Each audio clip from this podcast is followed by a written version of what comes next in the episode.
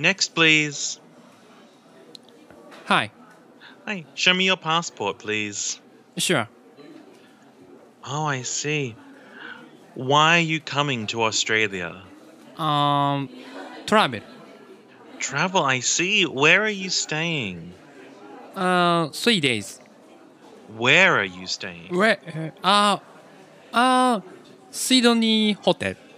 Ah, hotel in Sydney, I see. Aye. Can you please look at the camera for a moment? Oh, oh, oh, Please look at the camera for a moment. oh, okay. Three, two, one. Thank you very much. Thank Enjoy you. your stay. Thank you. Bye. Bye. はい。というところで、今日も、えー、ドアン先生に来てもらいました。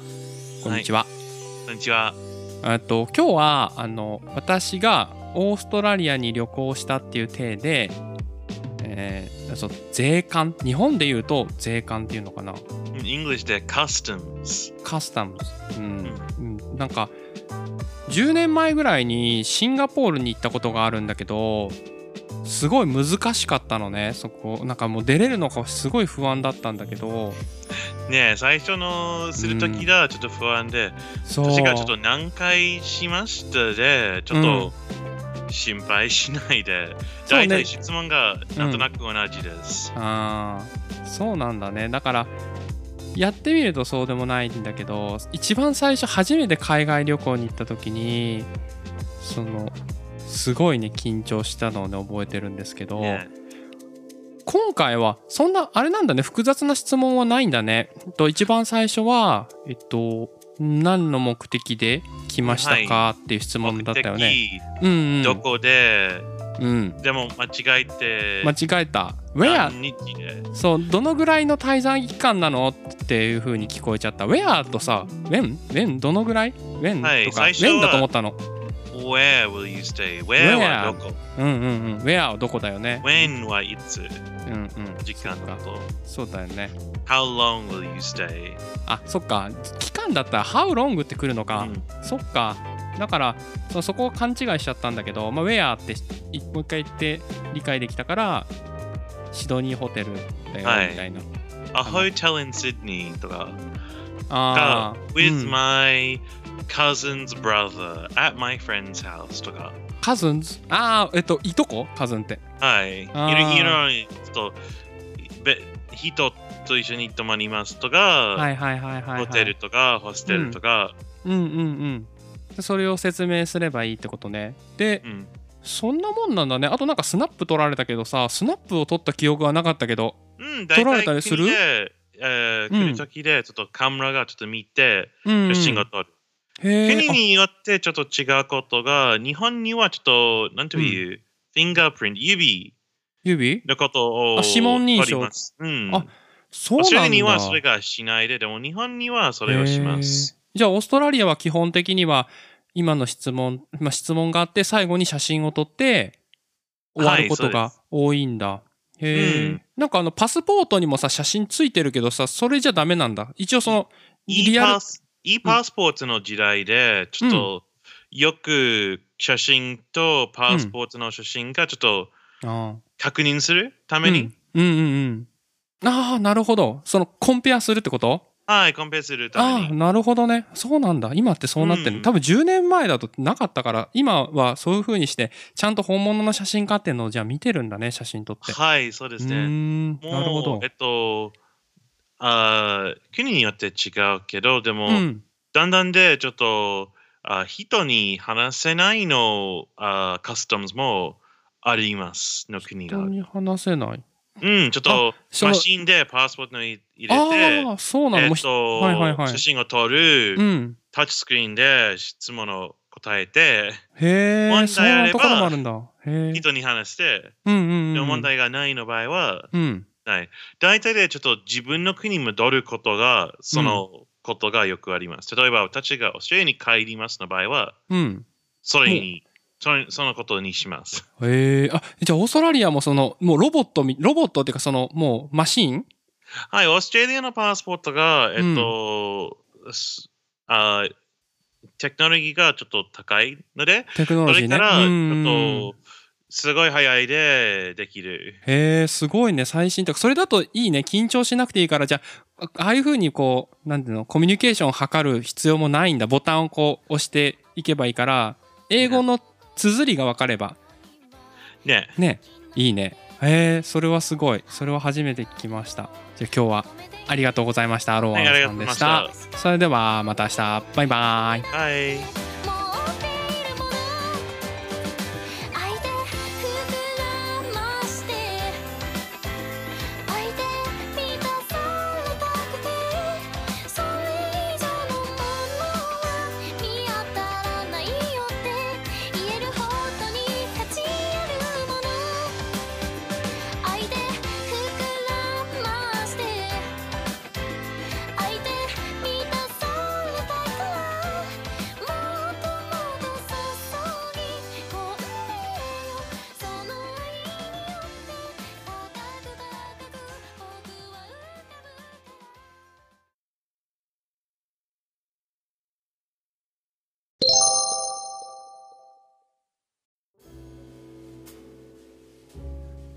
デブ戦ゲイのグリグです。こんにちは。いつも聞いてくださっている方ありがとうございます。今日は2021年の2月9日火曜日となりますが、いかがお過ごしでしょうか？今日はね、あの神奈川県はいい天気なんですけども、最近あの朝とかもそうでしたけど、あの寒暖差がねすごいですよね、うん、まあ同じ話これからするんですけど寒暖差がすごいとちょっとね自律神経のね乱れも大きくなって体調を崩したりとかなんか気分が上がらないなっていうことがありますので、まあ、その辺をねご注意くださいというところで今日ね私そういう時ってね大体コーヒーをねよく飲んだりするんですよ。ね、ということで ちょっと怪しい怪しいそのじょ何ですか？怪しいつなぎでしたけど前説からのねあのメインテーマのつなぎがめちゃくちゃ怪しかったんですけど今日はコーヒーの話をさせていただきたいなと思います。私ねずっとコーヒーが好きなんですよ。あのやっぱりね飲むとカフェインの作用とかもあってその使い方をねあんま飲みすぎちゃったりするとあんま良くないんですけども、まあ、適度にね楽しむ分にはいいのかなと思ってコーヒーをねよく飲んでるんですけども家でねコーヒーを飲むってこともあるんですよ。で外でももちろん飲むし家でも飲みますと。いうところでコーヒーメーカーがねあるんですけど私の歴代のねコーヒーメーカー履歴をね今日はお話しさせていただきたいなとそんな風に考えております。よろしくお願いします。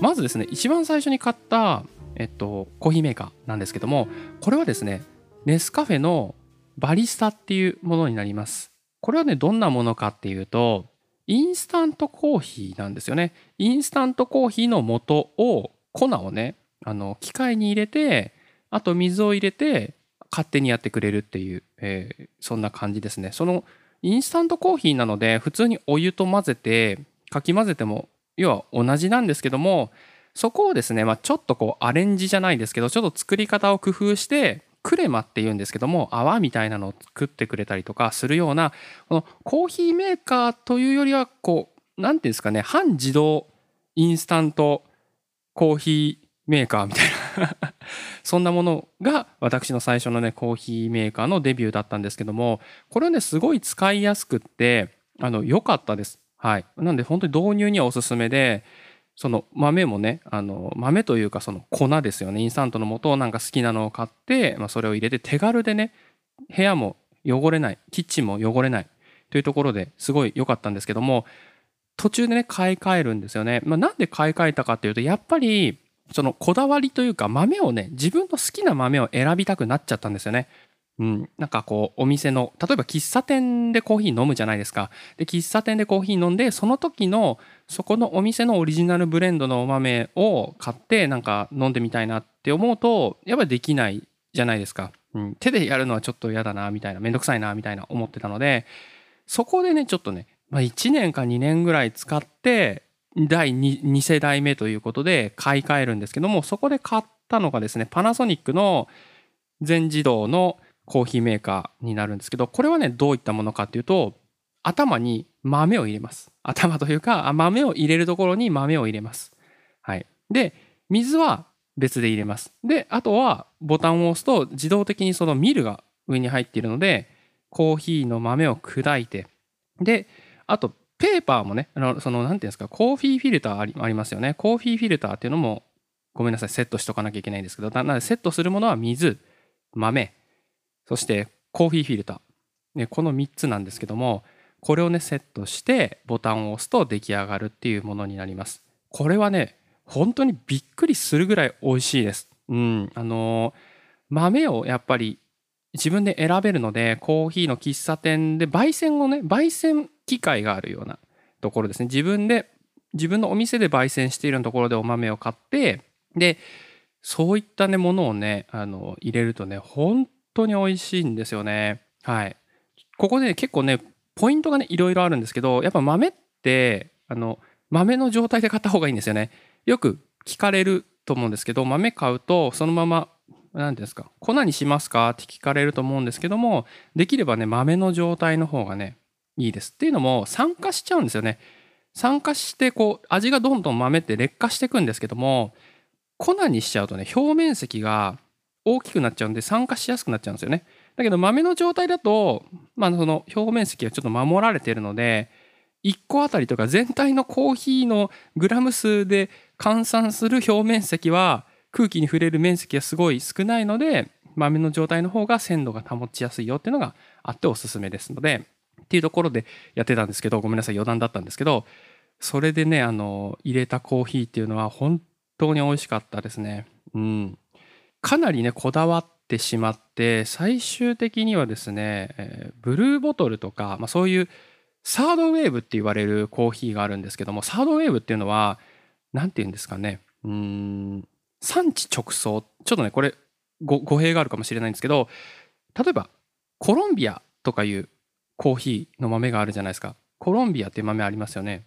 ブラジルとか、うん。まあそういうのじゃなくてどっかあのその産地なんですよね。その魚沼産コシヒカリみたいな。これ多分ちょっと違う意味合い違うかもしれないんですけど、まあ、そういった、えー本当にその産地で直接取ってきた豆とか、まあ、そういうのをねあの飲んでたりもしました。はい。これはもう最高に美味しかったです。あのどっかの喫茶店より美味しいなみたいな、えー出来栄えにそのお金を積めばね、まあ、いい豆を使ったり鮮度がいい豆を使ったらそういう風になるんですけどもこれを使ってました。なんですけどなんですけどねあのこれもねちょっとお別れすることになってしまうんですよ。なんでかっていうとね使わなくなってきちゃったんですね。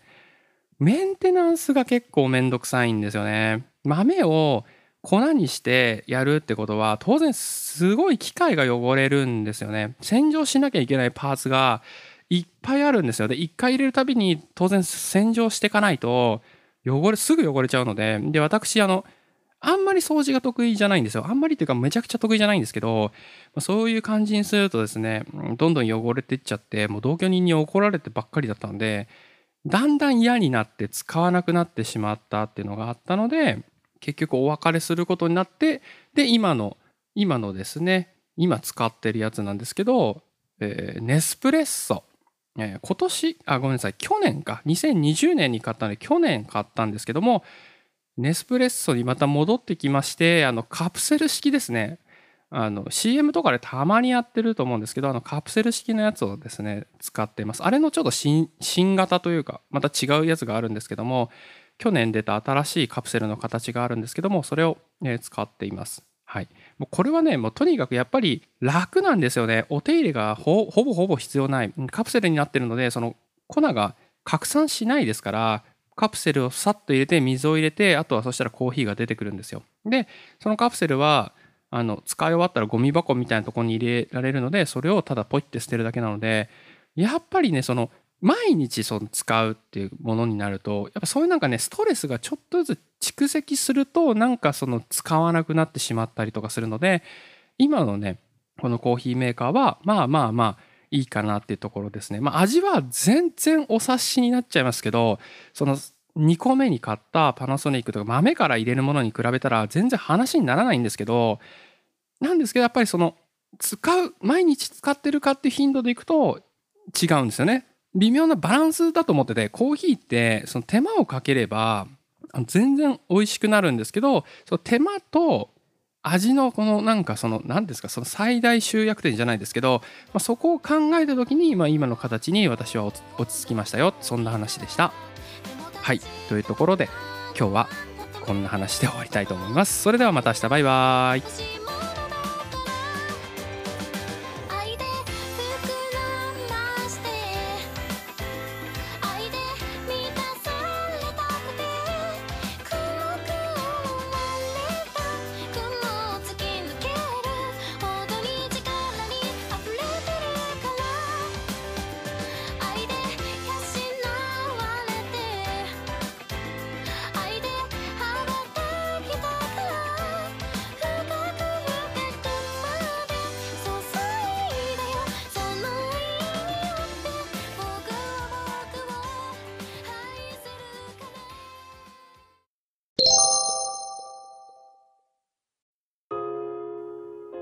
ブ宣言のグリーグです。こんにちは。いつも聞いていただいている方ありがとうございます。えっ、と今日はね収録事前収録放送になるんですけどあの今日はね逆さ文字に逆さしゃべりにチャレンジしてみました。えっとね逆さしゃべりっていうのは正式な名称じゃないから正しいのは知らないんだけど例えば新聞紙って言葉あるじゃないですか。新聞紙って逆さに読んでも新聞紙ですよね。なんですけどこれね逆再生だと新聞紙じゃダメなんですよ。新聞紙を両文字にすると SINBUNS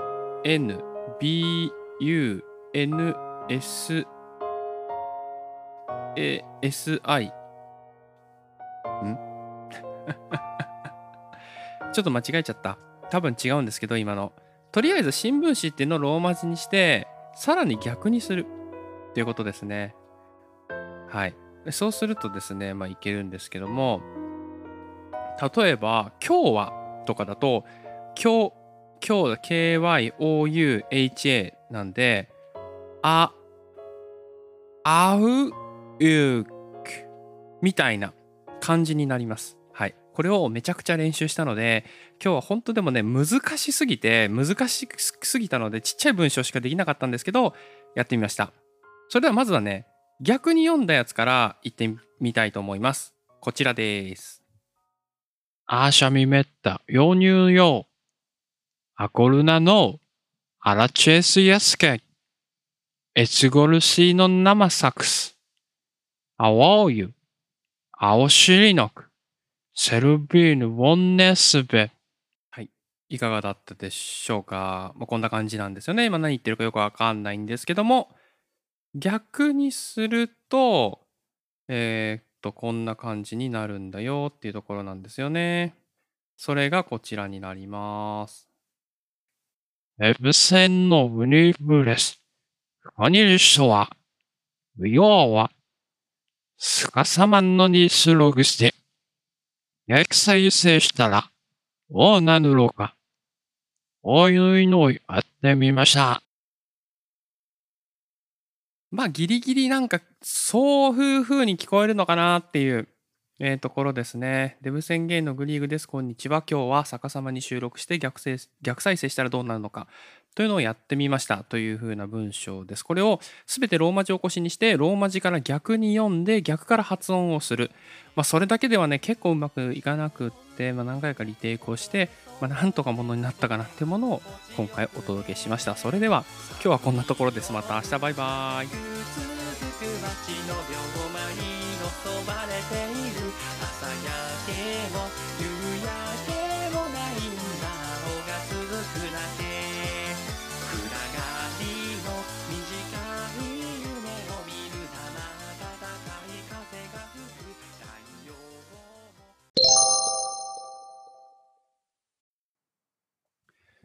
デブ宣言のグリーグです。こんにちは。いつも聞いていただいている方、ありがとうございます。今日は2021年の、じゃなくて、今日は収録放送なので、まあ、いつっていうのは言わないんですけど、まあ、言わなくても言ってもいいんですけど、今日ってまあ実際は火曜日なんですね。これ多分木曜日に上げてると思うんですけど、前もね、どっかでお話ししたかもしれないですけど、火曜日って3つ取るんですよね。いや要は火曜日の分ですね、今日出す分と、あと水曜日と木曜日っていうのは同居人がお休みなので、ね、まあ私、あの、ちょっと久々に自己紹介しますと、あの、10年ぐらい一緒にいる同居人がいるんですけども、まあ、その同居人が水木休みなので水木分もま作ってリリースするというか、あの出すっていうようなことをやってるんですけどね。うん、で今日あのもう全部話しちゃうと3本目なんですよね。まあ、今日の分は出しましたと。で明日の分も作りました。でわあ3つ目どうしようかなみたいになるんですよ。うん。まあやめちゃえばいいじゃんみたいなのはあるんですけど、まあそういう話ではね、ないんで、まあ、なんかあれと一緒ですよ。あの、会社嫌だったら辞めちゃえばいいじゃんとかと同じですよ。それは。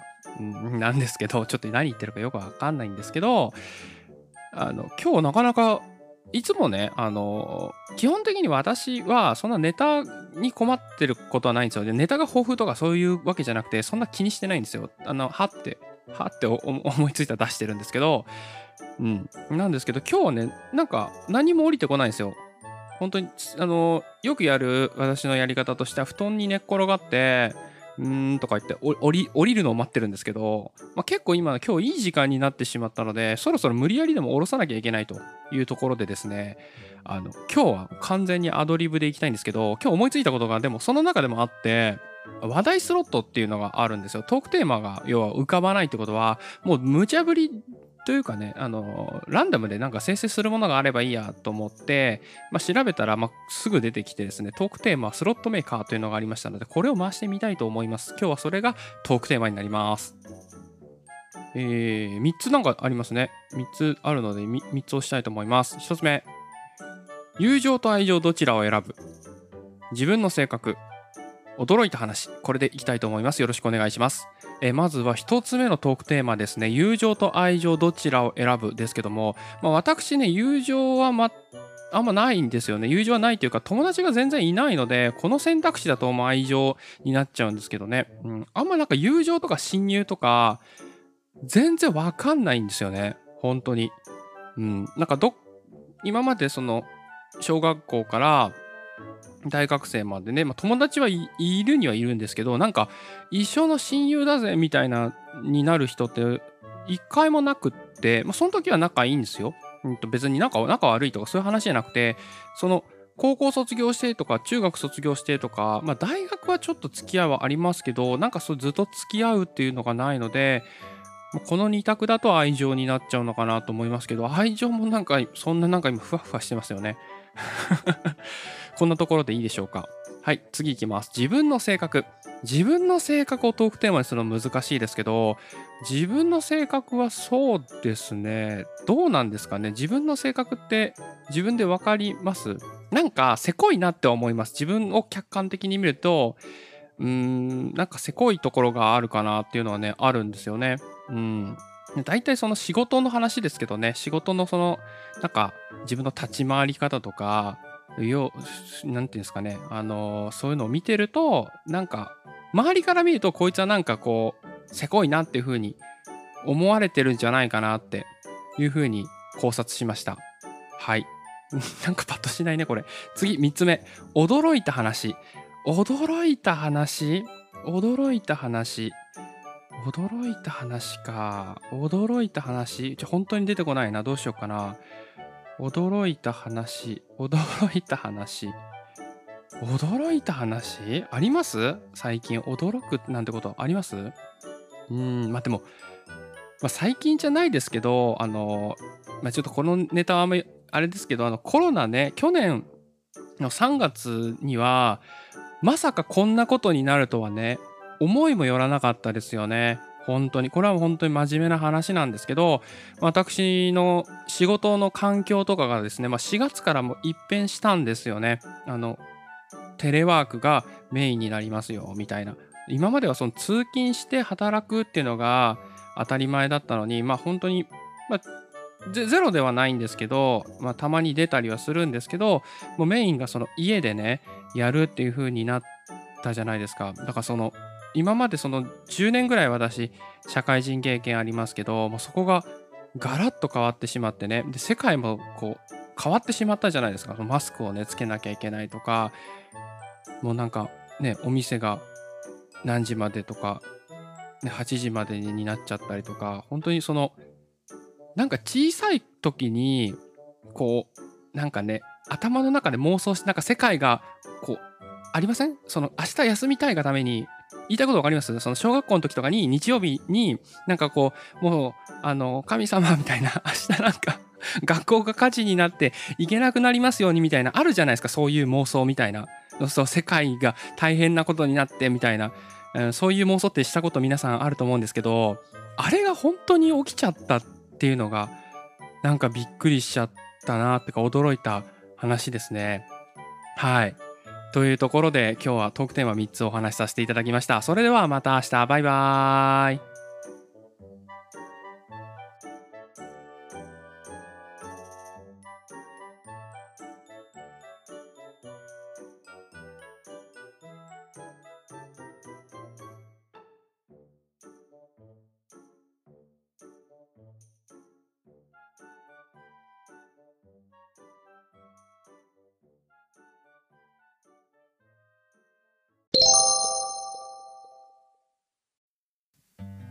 デブ宣言のグリーグです。こんにちは。いつも聞いていただいている方ありがとうございます。今日は2021年2月12日金曜日ですが、いかがお過ごしでしょうか？はい。え今日なんですけど、今日というか、まあ、昨日の話をね、あの今日のテーマとしてさせていただこうかなと思います。はい。昨日はあの私、祝日でお休みだったんですね。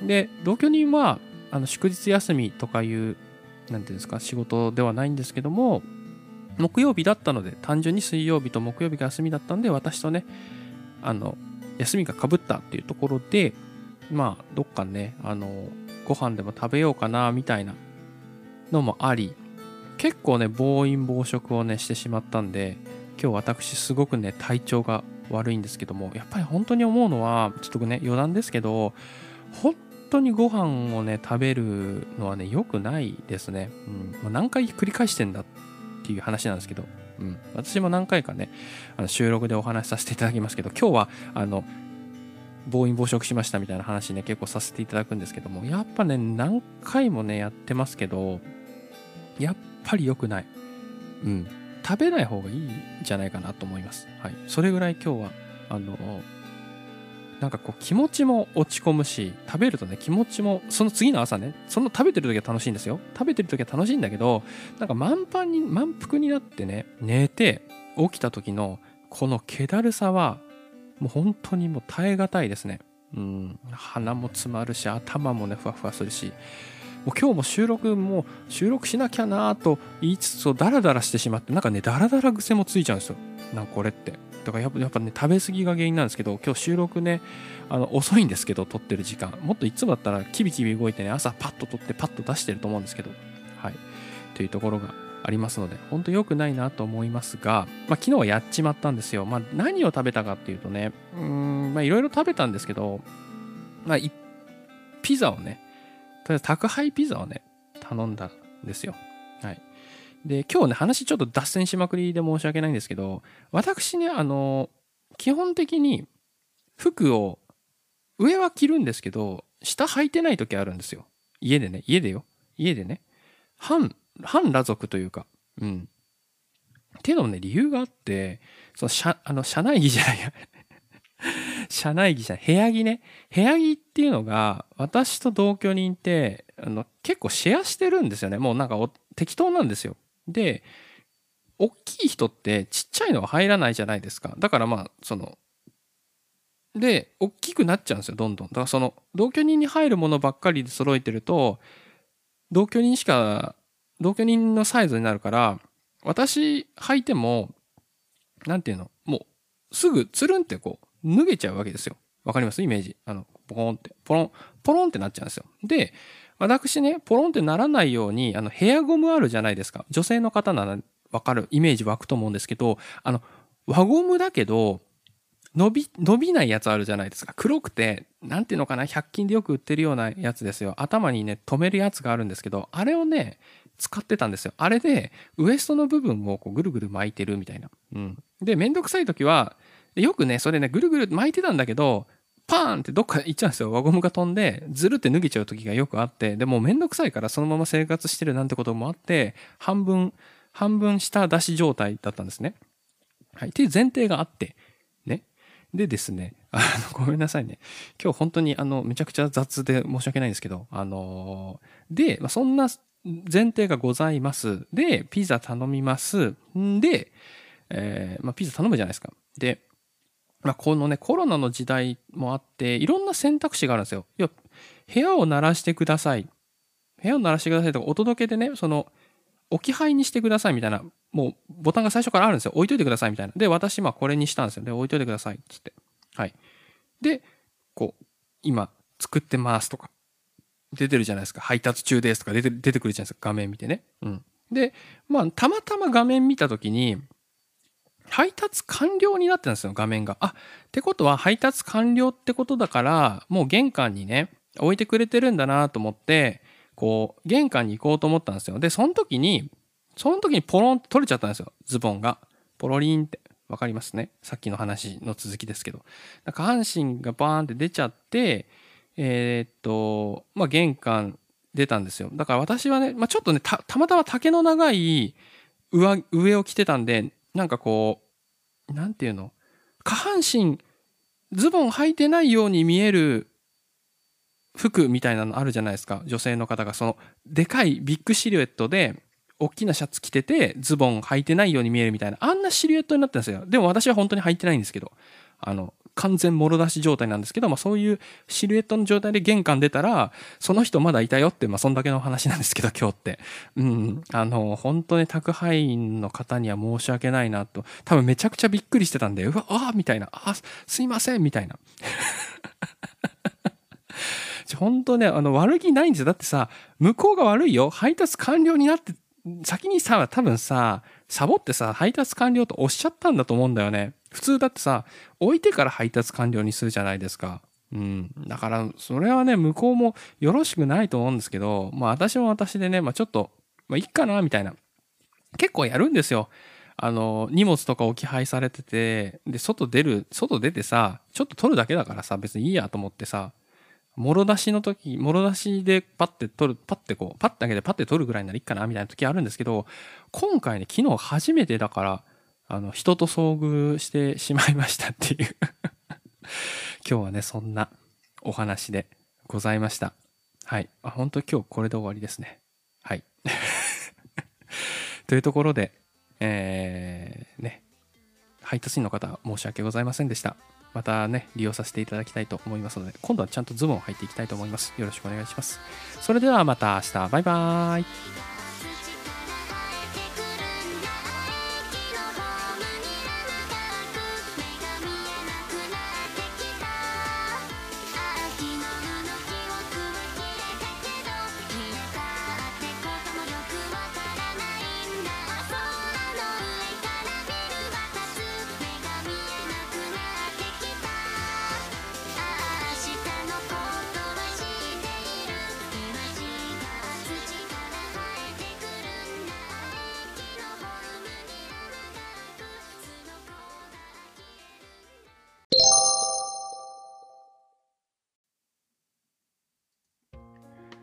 ルブセンゲイのクリーグです。こんにちは。いつも聞いていただいている方ありがとうございます。今日は2021年の2月13日土曜日ですが、いかがお過ごしでしょうか？今日もですね、あの、私、ヨガ2発ね、行ってきましたので、若干ね、なんか息が上がってるような感じに聞こえるかもしれないですけど、お聞き苦しいところあるかもしれないですけども、ご了承ください。本日はフリートークの方をさせていただきたいと思います。メモの方を読み合わせさせていただきます。スタエフアップで、 SoundCloud、 Amazon、Amazon Music、 Street Fighter 5、 Zoom がすごい、 Forrest Gump、こちらの6点でお送りしようと思います。それでは参ります。まずはね、スタエフアップでなんですけども、スタエフアップアップでがですね、2発来てましたね。まず1の9の5から1の9の6のリリースノートから読み合わせさせてください。更新の内容。ライブ配信中画面にレターを表示できるようになりました。その他細かなバグ修正やデザインの改善を行っています。今後ともスタンド FM をよろしくお願いしますというところで、ライブ配信中に何かいただいたレターとかを表示できるというところですね。うん。どうでしょう。まあ、なんともコメントしがたいところはありますよね。うん。使う人、まあ、まあ、使えるとは思うんですよ。なんかこう、じゃあ、いただいたね、ものに対して、なんか、じゃあライブで、こう、議題としてね、取り上げますね、みたいな使い方、まあ、できるとは思うんですけどね。うん。次行きましょうか。これが1の9の6ですね。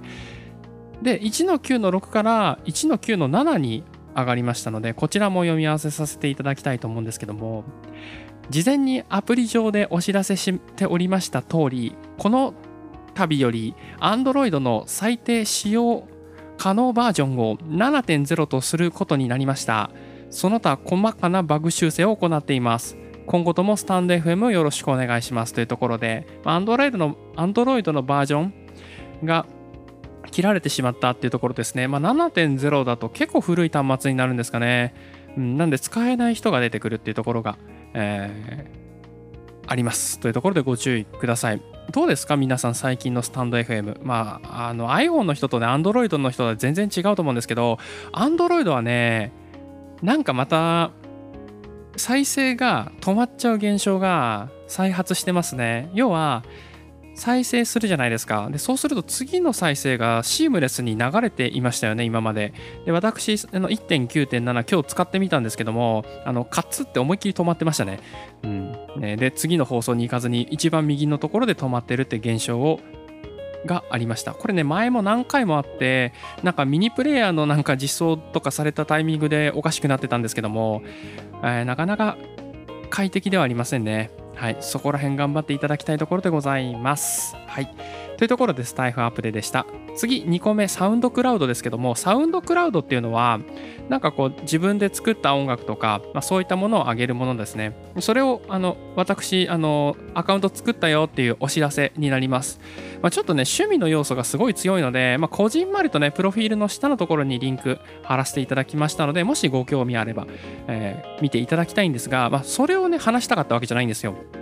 あのこのねサウンドクラウドのアプリの快適さがすごくてびっくりしたんですよ。ちょっと日本語には対応してないんですけどももともとドイツなのかな、うん、ドイツで作られたものだと思うんですけど英語しかね今のところその対応してないんですよ。まあドイツ語にも対応してますけどあの その我々が一番まあ親しみがある言語で言うとまあ英語になるんですけども英語しか選べないっていう感じですね。これがですね本当に再生がサクサクなんですよね。うん、なんか見た目も結構おしゃれで波形になってるんですよね。画面の波形になっていてそれをグリッと移動するとちょ移動するとちょっと戻ったりとかちょっと再生したりとかね。すごいアプリの出来がいいなっていうのがあったのでそのやっぱスタイフもそこまで来るとなんかいいかなみたいなこう再生がこうやっぱサクサクいきたいんですよね、うん、プレイリストも当然作れたりしますしそういったねやっぱこうなんていうんですかね再生するっていうところにちゃんと重点を置かれてるなっていうのはやっぱアプリとして素晴らしいなって思いましたので今回上げさせていただきました、まあ、ただ英語で結構癖強めのその見た目なのでその全体的に素晴らしいかって言われるとまた疑問ではあるんですけどその,、ね、その点ねスタイフは結構その見た目ですよね。画面のボタンがここにあってとかあるじゃないですか。UI 設計っていうんですか。そういったところはすごい分かりやすいとは思うのであとはこのモサオですよね。本当に。私ねモサオ感をねなんとかしてほしいなっていうのは本当常々思っております。iPhone は知らないです。iPhone はもともとすごいサクサクなのかもしれないですけどね。はい。というところでサウンドクラウドのお話でした。次 Amazon Music ですね。Amazon Music っていうのはあの私ねあのこの収録スタンド FM で収録したものを大体その1週間にまとめてねポッドキャストにも上げてるんですけども、まあ、それでポッドキャストでこの聞き比べを一応してるんですよ。スタンド FM で上げた全く同じ音源ってどんな風に聞こえるのかなって試していたところこのね Amazon Music で聞くのがね一番私がその PC で作った音源と近いということが分かりました。まあ感覚なので感覚の部分もあるので分かんないんですけどあのまあ私は近いなっていうふうに感じました。はい、Amazon Music で聞くのがおすすめですよっていうそういうことですね。はい、ただあのあポッドキャストをもし聞くならって意味ですよ。あのスタンド FM で聞かれてる方はあんまり意味のない情報なんですけども。でね、このね、ただね、Amazon Music 問題があって、リンクが貼れないんですよ。リンクがね、存在しないんです。Spotify とか、例えば Apple のね、Apple Podcast とか Google の Podcast とかだったらリンクっていうのは当然貼れるんですけど Amazon Music だけはですねなぜか貼れないんです私のじゃあポッドキャストをねもし万が一見たいって方がいらっしゃった場合どうすればいいかっていうと Amazon Music のアプリをインストールしますそしたら名前のところにですねグリーグってカタカナで入れるんですねでそこでポッドキャストを検索するってところがあるのでそこで私の名前を入れていただくとデブ宣言の書簡っていうのが出るのでそこのポッドキャストから聞けるっていうその方法しか今んとこないんですよ。うん、これはね問題ありますよね。なんかその今時こう例えばこうすぐこうみんなシームレスにね皆さんにこう聞いてほしいとか思った時にあの じゃあ自分でグググってくださいみたいなそんな感じになってしまうので、あまあ、非常にそこだけ厳しい。なんでそんな仕様なんだろうって思ってました。音がすごい良いのにね。うん。はい、というところでございました。Amazon Music の話でした。次ですね。ストリートファイター5ですね。ストリートファイター皆さんご存知だと思うんですけど今ね5まであるんですよ、えー知ってました？皆さんが多分その有名なのはストリートファイター2ですよね。あの絵の絵の状態。ドット絵の状態ですよね。ドット絵はね3までなんですよ。で4と5は 3D みたいになってるんですけどその 3D といってもその奥行きがあるように見えるだけで実際はその何操作感は 2D なんですけどね、まあ、そういう風に今なっていて5まで今来ていてもう5もね結構長いんですよ。今年、えー2月22日からシーズン5が開催されるというところで新たにね追加5キャラクターが追加されるというところで、えー今回挙げさせていただきました。何すげえマニアックな話ですよね、はい、私あのまあ、スタンド FM を始めてからは結構ゲームやんなくなっちゃったんですけど暇な時はね結構格ゲーするの好きだったんですよね。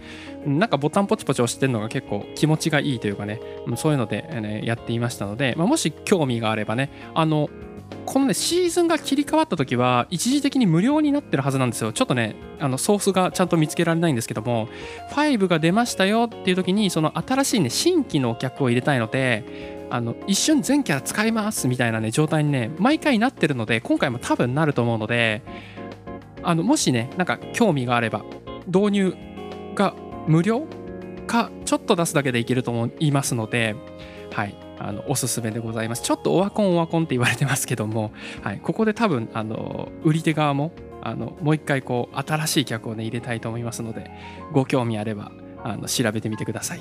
はい。リンクは貼らないので。はい。ということで Street Fighter 5の話でした。次。 Zoom がすごい。えっとですね Zoom で私ね最近研修を受けたんですよ。会社のねあのまあ必修というところで受けたんですけども研修って今までだとその授業みたいな感じですよね。あ椅子に座って。であのグループワークがある時はなんかチームを組んでこうトークして。なんか、えー、大体 RPG というかそのシチュエーションがあってこういうことをしてみたいなそういう模擬演習みたいなのをやることが多いんですけども。Zoom だとどうなるのかなと思ってたんですけども。あのこれね Zoom の機能がすごくって最初20人ぐらい、まあ、いますよね。私も含めて20人ぐらいいますと。でその講師の方がいて、まあ、最初こう座学のね説明をプレゼンテーションでするんですよ。でその時もねもう Zoom にこうポコってこう顔がありつつもパワーポイントの画面がこうね出せる。まあまあこれぐらいは当たり前だとは思うんですけどもそれをやりながらまあ座学のセッションがあってじゃあグループワーク行きましょうってことで実践になるんですけどもここでね面白いのがじゃああのグループで今から飛ばしますんでみたいな言い方するんですよ。どういうことって思うじゃないですかで今20人いるんですけどその4人のね部屋にね強制的にね押し込まれるんですよでそうすると画面がね切り替わってその4人しかいないズームの画面に、ね、なるんですよそれはもう私何にもしないでその講師の方が勝手にこう「えい!」みたいな「えい!」みたいな感じでやるんですよそしたらもう4人だけになるんでそこでもグループセッションをしてでなんかそこでね30分ぐらいワークをするじゃないですかでそしたらあのもうねそこにも制限時間とかがあってで先生がねそれ自動で決められるんですけどもじゃあ例えばこれから30分やってくださいっつったらもうねカウンターが出てくるんですよで30分のカウンターが出てきてそれがゼロになると強制的にねその最初にいた20人ぐらいの部屋に戻されるっていうシステムなんですよね。これすごいなと思って、うん、あの、あ、じゃあちゃんとだから成り立つなって思ったんですよ、その研修とかもね。うん、で、私ね、思ったんですよ。この機能は、あの、ゲイのオフ会で使えるんじゃないかっていうね、そのネルトンパーティーみたいなことですよ。私、ネルトンパーティー行ったことないんですけど、要は、立食会みたいなのがね、あるとするじゃないですか。うん。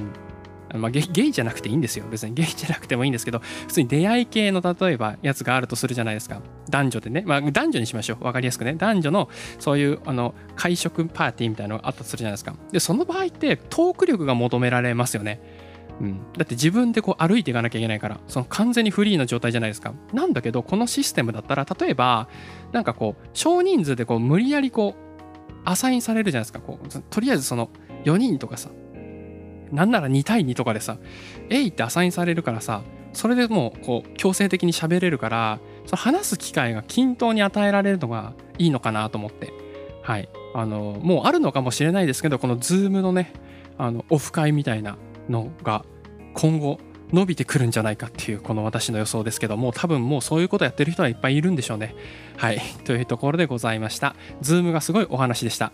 最後今日はねコンテンツ紹介今日の映画紹介の話 何何を言いたいんでしょうね今日の映画紹介ですけどもフォレスト・ガンプですねフォレスト・ガンプはもしかしたら前にもお話ししたかもしれないですけども今回ね本当私大好きな大好きなのでちょっとお話しさせていただきたいんですけどもトム・ハンクス主演のフォレスト・ガンプですけども、まあ、どういうお話かっていうと主人公はね主人公のトム・ハンクスはその、まあ、障害を抱えているんですよね、まあ、軽度ではあると思うんですけどもちょっとコミュニケーションというか少し、えー知能が低いってことですね。そういう障害を抱えている中でその中でですね、まあ、あの子供の時から大人になるまでを描いた作品なんですけどもその中でいろんな人に出会うんですよね。本当に。でその出会いをきっかけにこういうことをしてであまたそういうことをしてたら新たな人に会ってっていうことでそのォレストがフォレスト自身のね人生も変わるしその周りの人々の人生も